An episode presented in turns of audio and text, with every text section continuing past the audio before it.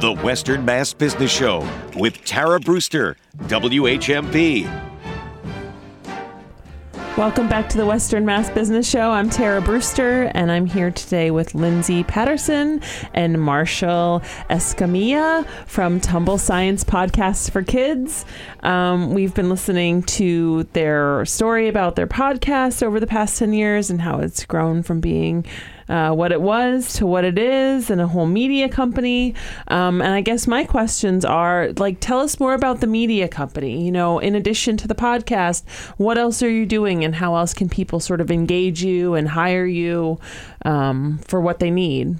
Sure. Well, so, you know, like I said, we make educational audio for kids. So we, you know, in 2020, um, we kind of expanded our mission from just focusing on one podcast to making multiple podcasts and uh, doing work for hire as well um, of anything educational that is aimed towards a young audience.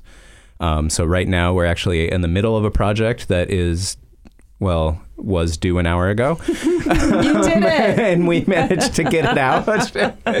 and drive down the pike to here. To yeah, and, and we made it. We made it. It was great. and so we um, we actually incorporated in 2016. It's me and Lindsay, and then we have a third partner, Sarah Robertson Lentz. And um, we all just kind of like by accident happened to have this incredibly complementary skill set um, where each of us can kind of take on one aspect of the business. So Sarah is, in addition to having a background in science journalism like Lindsay, which is how they met, um, Sarah is an extremely talented graphic designer and um, an extremely talented project manager as well for creative projects. So she kind of does all the deadlines and then yells at us when we don't make them, which is great. I need one of those. is that what they're called? Project manager? Project I, be- I believe manager? so. excited yeah. about project management software, you know you've got one. Okay, Yeah, yeah, I, yeah. I do need one. I really do need one. So so that's that's Sarah's role. She does all of our graphic design for our websites, and she also builds out websites as she builds out our websites as well. Um, and then I, as I mentioned, do music and sound design. So for um, a project, the project that we just finished, I had to write five songs and also do scoring and sound effects and all that. Um, and then Lindsay is our kind of like creative vision person. Um, she sort of holds the keys to the vision for Tumble Science podcast and most of everything else we do. Um, and so, yeah. Lindsay, are you researching the topics that come on before they come on? Yes, absolutely. So we do all just being aware of like what makes a good story for our show, finding great guests, interviewing them, and sort of putting together the story. And for all the other creative projects we're working on too, we all work together on like, you know, what's the best format for this and it's also a lot of what I do is just making connections with other people in um, the podcast industry, education, sort of everywhere we're interested in doing something new. We really, just as we were one of the first sort of modern science podcasts for kids or podcasts for kids in general, we just want to find the best ways to bring high quality educational audio to kids wherever they are, whatever format. And we see a lot of opportunity for that. So those are the sorts of projects we're really excited to collaborate on and come up with new ideas.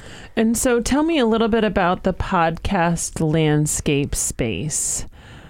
You know, I'm not really familiar with it, but it sounds like you are, having been in it for 10 years, and uh, just not just the the children's arena, but how how podcasts are sort of changing and how they've evolved um, and where they're going? That's such a big question. All right, well, you can shorten it.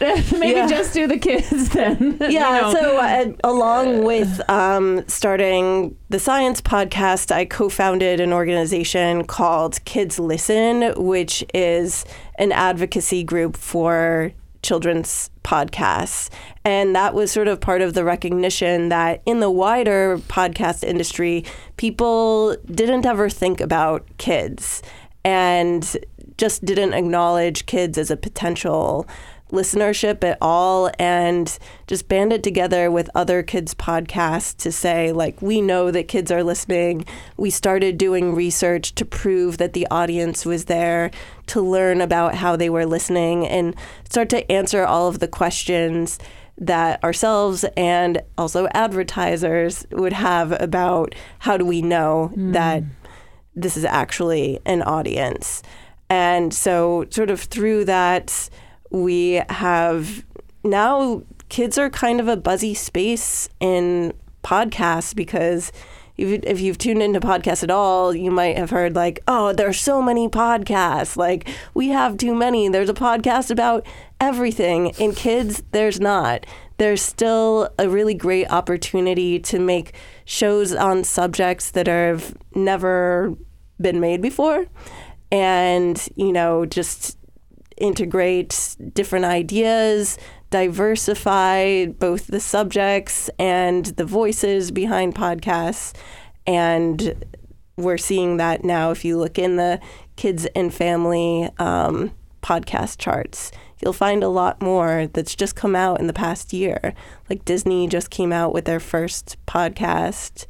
Um, there's new Dr. Seuss podcasts, which are really fantastic and just a lot of exciting things happening in the space. And do you do you have advertisers on your podcast or are advertisers kind of gravitating towards the the children's podcast? Like you said you know you needed the research to kind of prove that it was a good spend for people's money. Is that mm-hmm. happening now? Yeah we're, we're we're getting a fairly steady stream of ads. That's that's that's my role for uh, the show um, and you know, we're, our inventory is selling out, so that's that's definitely a good thing. Um, Are we making tons of money? Are making tons that? of money on that? no. no. Which no, is we why we talked about going to a nonprofit model. So yeah. I mean, the the downside of advertising is I think it does turn off some listeners, right? Like they always want to skip it, or you know, et cetera, et cetera. So I think it's it's a it's a good business, but it's also like I don't know. You know, it's like one of those things you get more of it and you get less of something else that's important. So And so do people pay to listen to your podcasts? We have some support through a website called Patreon. Okay. Um, that's that's where, you know, we can get crowdfunding support. We also do subscriptions through Spotify.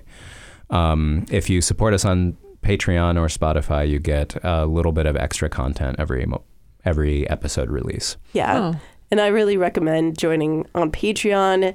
Actually, one of the things we have coming up is our 150th episode, and we're doing a quiz show that um, our patrons can be part of and be contestants on. Fun. Yeah. And I think we we've talked about this. I don't know if we're how well we're going to be able to execute it, but we do want to set up something so that listeners can play along at home and potentially earn win prizes if they get answers correct. Oh, that's really great. I'm going to have to go and check that out on um, Patreon.